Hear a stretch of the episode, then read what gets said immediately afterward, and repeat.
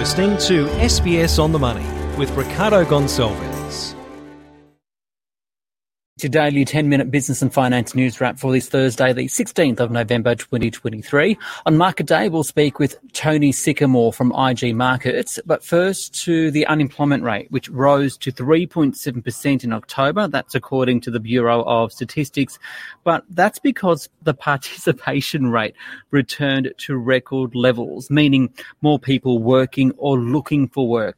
So, what does that actually say about the labour market and the direction for interest rates? For all of that and more, I spoke with Blair Chapman, senior economist at ANZ. It's still tight, but I would say it's also, it's moderating at the moment. Uh, so, you know, the unemployment rate has modestly gone up. Today's numbers uh, sort of go up a little bit more, but it's been bumping around that 3.6, 3.7 level for some time.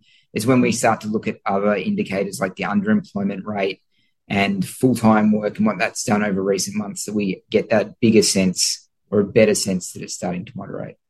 Maybe can we go through that though? What what are the signs there that shows the employment market is starting to soften? Yeah, so if we look at full time employment, especially, we've seen a switch between full time and part time as the driver of employment growth since about June. So going back to June, uh, full time employment really peaked and it's fallen around 30,000 people since then. And over the last few months, we've really seen part time become the driver. And we know when the labour market's starting to cool that businesses really switch from full time to part time employment because part timers, especially casuals, are more flexible in their hours. And if you're uncertain about what's happening with your business and demand going forward, uh, it's better for you to have uh, those more flexible hours with part timers and casuals. Okay. Uh, in terms of today's numbers, so that unemployment rate rose, yet the number of people uh, working also lifted to a record high. Can you explain how that works? Yeah, so it's an interesting uh, dynamic today. So we actually saw uh, people coming into the labour market from outside the labour market. So uh, we call them not in the labour force or NILF. They've come in and they've joined the labour market. Some would have found jobs and others didn't find jobs. And so that increase participation has actually pushed the unemployment rate up uh, this month. Um, to what extent do you think the referendum impacted the latest set of numbers? So it's really interesting. The ABS uh, in their media release actually called out the referendum uh, and said, we can't actually tell you how many jobs were due to the referendum. It's hard to do. But when you look at the detail of today's employment numbers, uh, the groups that grew quite a lot, the over 65s and the 20 to 24 year old age groups, they contributed about uh, half, if not a little bit more, of the employment growth. And we know from turning up to the polls that they're the sort of people manning them. So we'd suggest that the referendum uh, contributed quite a bit today, even though it generally would be hard to pick up in a survey like the Labour Force survey. Okay, so what do you think this ultimately means for the Reserve Bank for interest rates? We know that the RBA is keeping an eye on wages. They say wages growth is okay as long as productivity growth also picks up.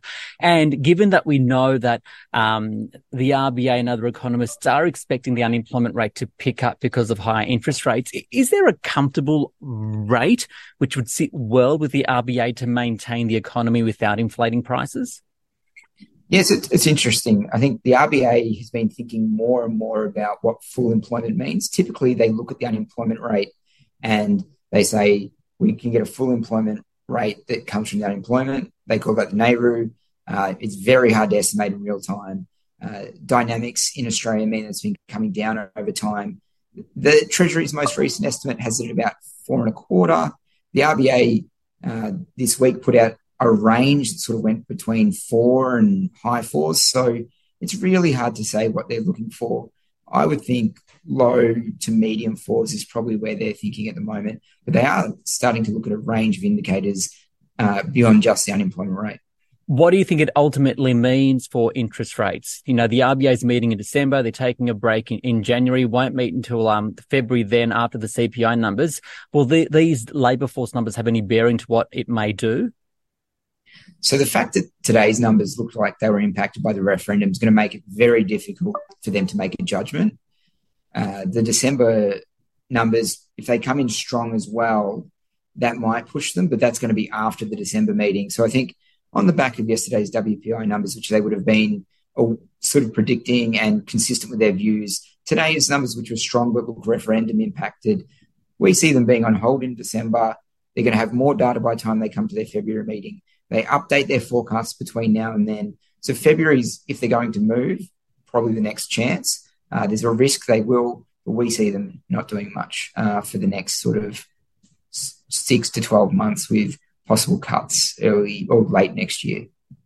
Blair Chapman there, the senior economist at ANZ.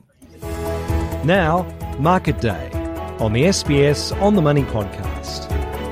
The Australian share market did fall today, with uh, shares extending the losses after the release of that data from the ABS. The S&P ASX 200 off by 0.7% to 7,058. For more on the day's market action, I spoke with Tony Sycamore from IG Markets.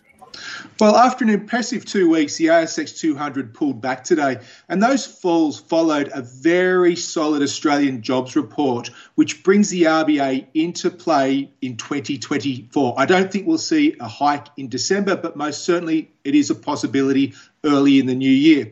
And then at around the same time, we saw a sting in the tail of the President Xi Biden summit, as President Biden called Xi a dictator, and that also prompted a little bit of risk off in the local markets and also more globally. The Australian dollar has really surged of late, although it's losing a little bit, little bit of that following the jobs report. Uh, what's driving it exactly, and what's your take as to the direction of the currency?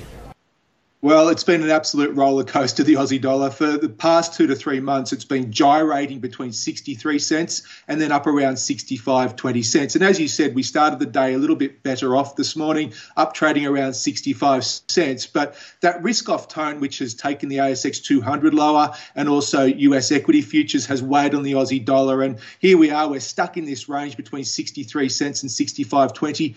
We really need to see the Aussie see a sustained break above 65.20 to confirm the trend reversal and then to open up some higher levels, possibly up to the high 60s. But until then, this wicked range remains.